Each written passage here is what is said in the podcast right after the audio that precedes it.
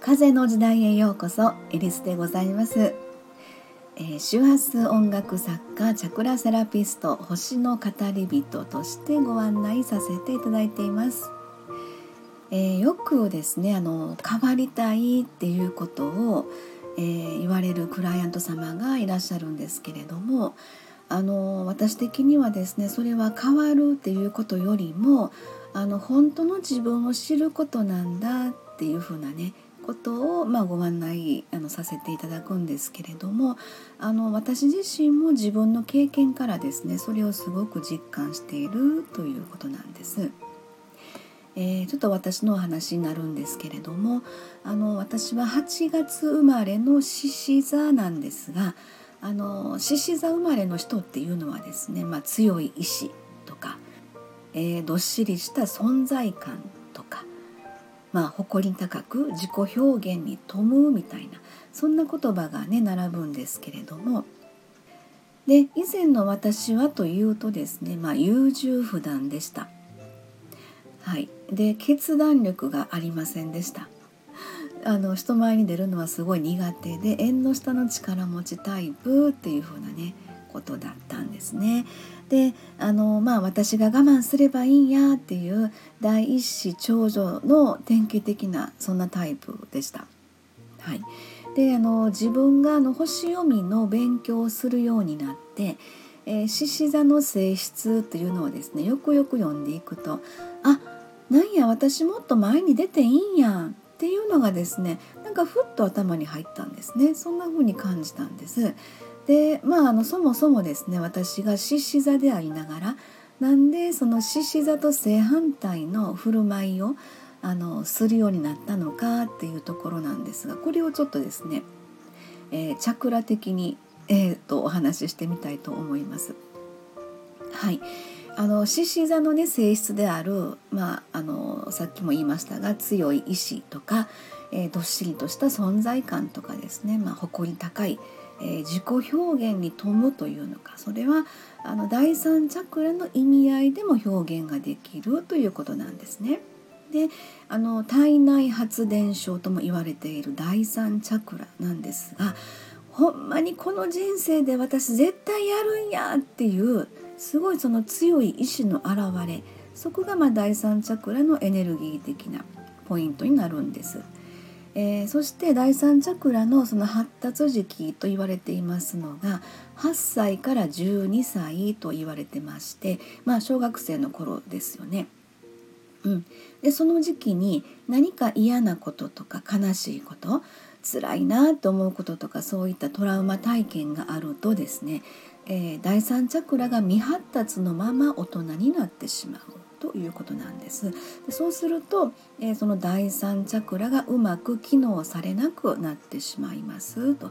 いうことで私の場合で言うと、えー、まあ私は小学校3年生の時にちょっと嫌なことがあって、まあ、トラウマ体験があるんですけれども、えー、まあ大人になった私はですねその小学校3年の時に嫌なことがあったわみたいなそういうトラウマ体験とっくに忘れてしまってたんですね。で大人になった私はまあ現在ですねよしやるぞみたいな何かその決断をする、えー、決断をするんですがいつも同じところでなんかぐるぐると回ってその一線一歩が越えられずにですねいつも同じ位置でなんか足踏み状態っていうのが続く感じなんですね。あの特には忘れていたトラウマ体験ではあるんですがあの、まあ、私の意識にはないとしても、えー、細胞がこれ記憶するみたいなこと言われてるんですね。えー、これはまああの自分がヒプノセラピストだったりですねそういう潜在的な部分のいろんなお勉強させてもらう中であの感じたことなんですけれども、えー、そういったところがどうやらあるようなんです。であの実は先日ですね私変わりたいんですって言って、まあ、あのセラピールームの方に、えー、飛び込みでご来店のお客様が言われた言葉なんですけれども、えー、その何て言うんでしょうかねあの私変わりたいんですって言って本当に何かマジックのように何か目に見えて変化するっていうわけではないんですよね。えー、そこまでのまあ人生のプロセスというか生き方のあのこれまでのまあ過程というか、うん、その辺のまあお話のご案内をさせていただいてなんで私変わりたいんですと思う現在の状況になったのかそこの部分をしっかりと見ていくという、まあ、ある意味ですねその勇気というか自分に向けての、まあ、私は愛情なんだとね感じているんですけれども。であのこの間ね、えー、来られましたあのお客様。で私変わりたいんですっていうふうな言われたお客様なんですが、まあ、こういう私のお話をですねちょっとまあ遮るように占いはないんですか？っていうふうに言われたんです。で実はその、まあ、飛び込みのお客様なんですけれどもあの私の知り合いの占い師さんがいらっしゃいましてでそこから実は連絡があったんですね。で今まさにその目の前にいらっしゃるお客様がいらっしゃってあのその状態でこっちに電話がかかってきたということでおそらくそこのあの占いの館みたいなところなんですけどもそこにあの1年ぐらい通われてたみたいでした。であのそこでまあ私が感じたことはですねあ占いにきっと依存してしまっているのかなということなんですね。えー、で、まあ、私たちがあのご案内しているのは統合的なあの統合セラピー的な意識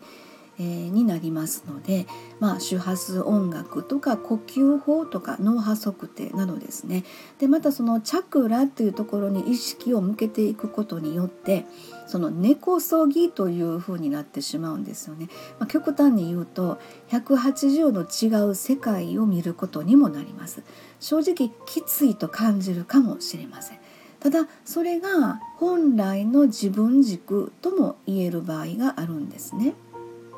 うん、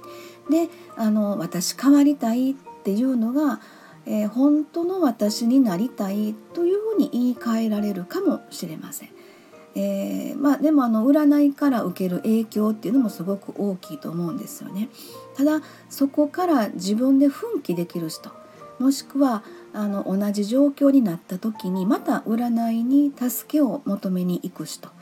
えー、その根こそぎといったのはそういうことなんですけれども本当にある意味ですね、まあ、覚悟というのかながあの必要になるかなと思ってるんですね。まあ、チャクラというのは本当根こそぎ、えー、そういったエネルギー的なものを、まあ、見せられるというかまず目の前の自分のあの行動というのが考え方思考ですよねそれに対して、ま、向き合っていくというふうにもあのなりますので。うんでまあ私自身もですね今考えたら何かのまあその時のタイミングというのか導きだったのかなと思うんですけども自然とですねそのチャクラとか星読みの学びからねえー、自分軸ってあ私獅子座なんやもっと前に出ていいんやっていう風なあのまあ、第三チャクラのねその辺の、えー、チャクラのまあ不具合というか未発達の状態で大人になったというところからもいろんな気づきに紐付けができて、まあ、現在の私がいると、まあ、自分軸に気づくことができたんだというふうに思ってるんですね。あのまあ私変わりたいんですっていうのが最近その風の時代の影響なんでしょうかねそういったエネルギーの変換という状況の中で割とそういうご相談っていうのが多くなってきたなっていうふうにも感じるんですけれどもであのまたこういうお客様もいらっしゃるんですね。私今のままでいいですって言われる方もいらっしゃるんです。この感覚の差というのはあの自分が生きづらいかどうかっていうここにやっぱりあると思うんですよ。でその私今のままでいいですと言われた方ですがあのその方はですねえー、ご主人が私を変えようとしている。であちこちに相談しに連れて行かれるとそんな風におっしゃってたんですね。あのまあいろんなケースがあるんですけどその場合はもしかするとそのご主人の方に何かですね思い込み的な、えー、思考の癖というのがあるのかもしれないなとちょっと思ったんですけれども。はいまあ、今日のお話のですね「私変わりたいです」というのはうん、そのその瞬間のですねやっぱり凝縮した私変わりたいっていう強い思いですよね。本当にその自分が自分にヘルプしてるっていう風な状態かなというふうにも思ったりするんですね。